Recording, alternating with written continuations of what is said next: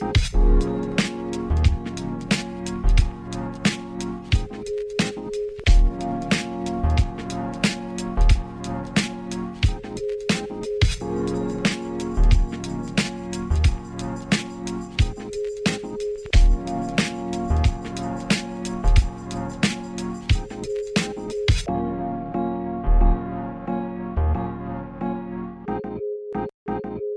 and welcome to this Endo Life. I'm Jessica Duffin. I'm an endo warrior, an endo health coach, and this podcast is all about living and thriving with endometriosis. As always, this podcast is here for educational purposes only.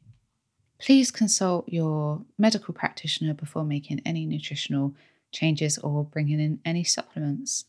Before we dive into today's episode, I want to give a shout out to my lovely sponsors at BU.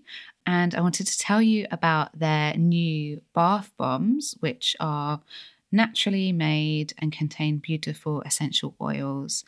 And their peppermint and eucalyptus essential oils um, bath bomb is doing so well right now with endometriosis community. They're getting loads of feedback about it.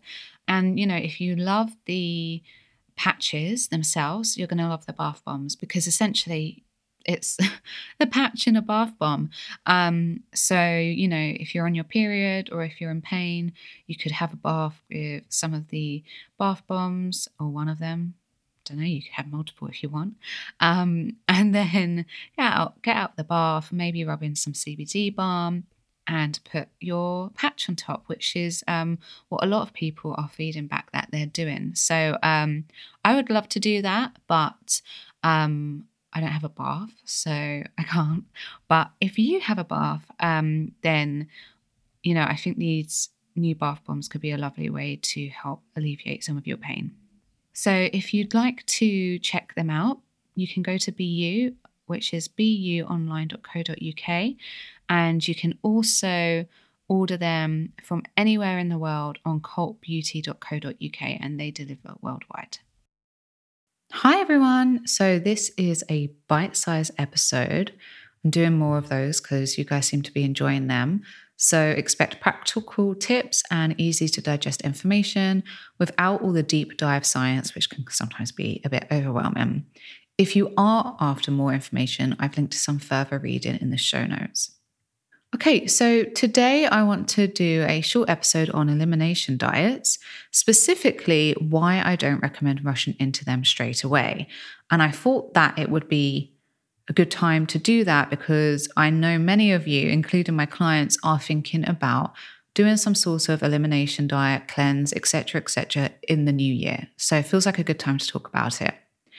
So, before we start, what is an elimination diet?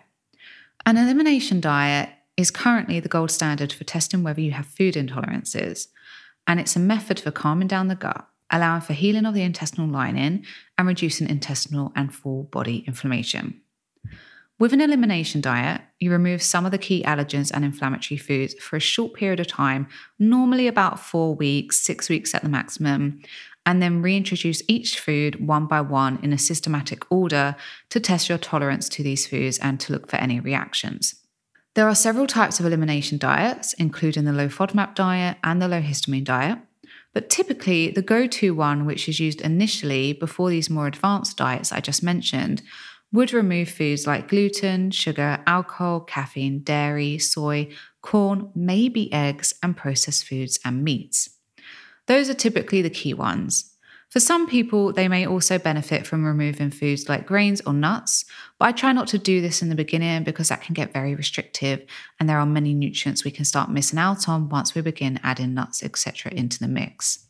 Elimination diets are used within the endometriosis community because we tend to have several food intolerances as well as gut disorders. An elimination diet helps to calm and heal the gut, but it also allows us to see which foods we're reacting to that are worsening inflammation levels and therefore heightening our symptoms like pain. Elimination diets can be really helpful, but I strongly, strongly recommend they're done with a practitioner and they're not always necessary to get results.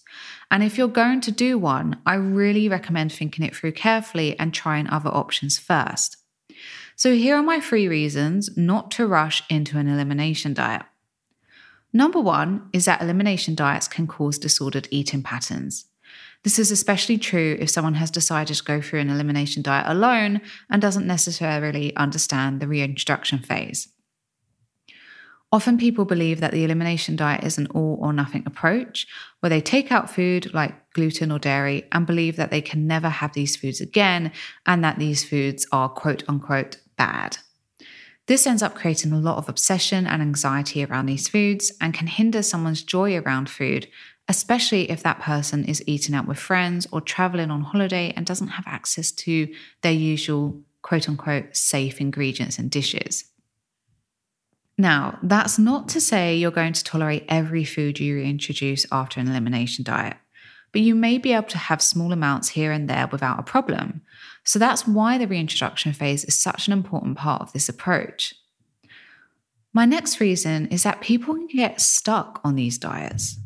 So, similar to my last reason, people can get stuck on diets and find themselves never able to get off it not so much due to thinking that these foods are bad, but more so because they don't know how to control their symptoms without these diets. This is especially an issue for elimination diets focused on removing food groups to ease IBS symptoms. So, for example, the low FODMAP diet, or diets that remove histamines or oxalates, but where the person hasn't worked out or resolved the root cause of their symptoms yet. For some people, the low FODMAP diet may be enough to resolve their symptoms, especially if they identify one or two foods that were triggering or worsening their symptoms. But in our def- demographic, the low FODMAP diet is more of a supportive tool rather than something that will resolve symptoms entirely after you've used it. Normally, symptoms end up gradually returning with time if the root cause hasn't been resolved. So, in a case like that, what kind of root causes are we talking about that we need to solve? Well, within our community, the most common root causes I see are small intestinal bacterial overgrowth, chronic stress causing vagus nerve problems, which leads to gut dysfunction, celiac disease, and conditions like postural tachycardia syndrome or Ehlers-Danlos syndrome, which are both common with endo, and adhesions around the intestines. In these cases, while the low FODMAP diet can definitely help calm down symptoms for some time, it won't resolve the root cause. So we must address that to get long term relief. Otherwise, you may feel pulled to stick to low FODMAP foods long term, and that's not a healthy and robust diet. Number three is feeling overwhelmed and quitting. I commonly notice clients with the worst symptoms will come to me very panicked and will want to jump on the most intensive protocol to resolve symptoms. This is obviously quite logical, right? If you have severe symptoms, you may think you need the most severe protocol, but often there are so many more simple steps that they haven't tried yet that could bring just as much relief, if not more. A lot of the time, these clients have already put themselves on the diet and they're now extremely overwhelmed and end up quitting because they've rushed into the decision and they've started the next day or the same week as thinking about it.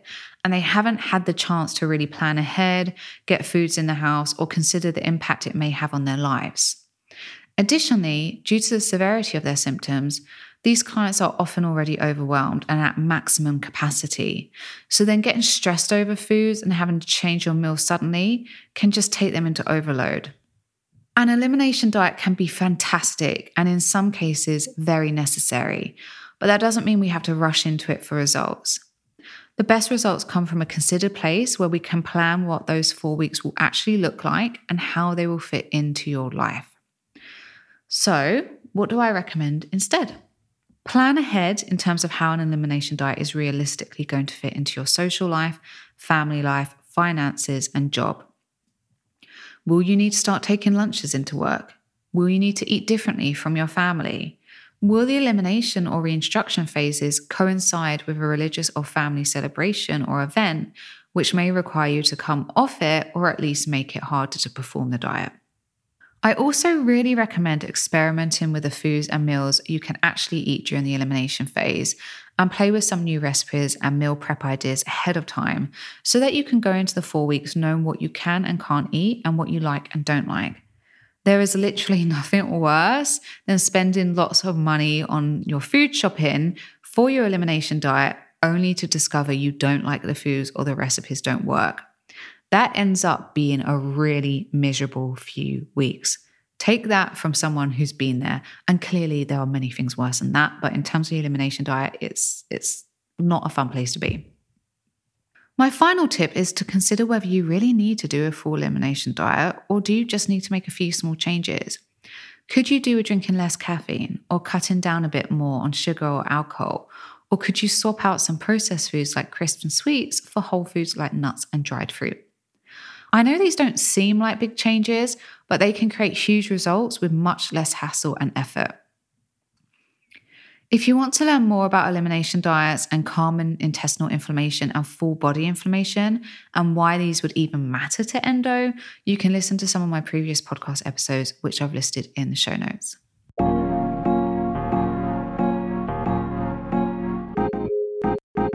Just a reminder that this episode is sponsored by BU. These natural patches last for 12 hours, so they bring you prolonged relief and can begin working on relaxing your muscles before the pain kicks in, so you're prepared even if your period comes during the middle of the day. Some people even find that wearing them a night before their period can really help soothe the inflammation in the area. To shop, just head to link in my show notes. So, if you found this episode helpful and you want to learn more about living well with endo or you'd like some further help, I wanted to remind you of the resources I have available to you and how you can work with me if you'd like to. So, I obviously have hundreds of these episodes for you to binge on. And I do have two free columns. So, one on Endometriosis Net and one on Endometriosis News. And there are countless articles on there to help you thrive. You can also sign up to my newsletter for tips and updates. I have a digital cookbook and nutrition guide, This Endo Life It Starts with Breakfast, which you can download for just $9.99. And if you want to go that step further, I have short and budget friendly masterclasses in nutrition, surgery prep and recovery, and natural pain relief. I also have a DIY course, Live and Thrive with Endo, the Foundations, which you can sign up to at any time at a really affordable price point and you have lifetime access to. So you can go at your own pace and literally look back at it years down the line. This four module course will provide you with the most effective yet easy to digest tools and strategies to reduce your pain, fatigue, endo belly, brain fog, and hormonal symptoms and allow you to live your life again. Each lesson includes the core foundational needle movers that I have seen work for my clients time and time and time again. You get all the essential information that you need to be endo without the overwhelm. Finally, you can apply to work with me one to one. This is my most advanced and personalized offer, so I only take a handful of clients. To find out the details and the application process, head to my coaching page. The links to all of these resources and ways to work with me are in the show notes. And finally, to help others find this podcast and reach as many people with endo as possible, please leave a review and please share with your friends and family and subscribe.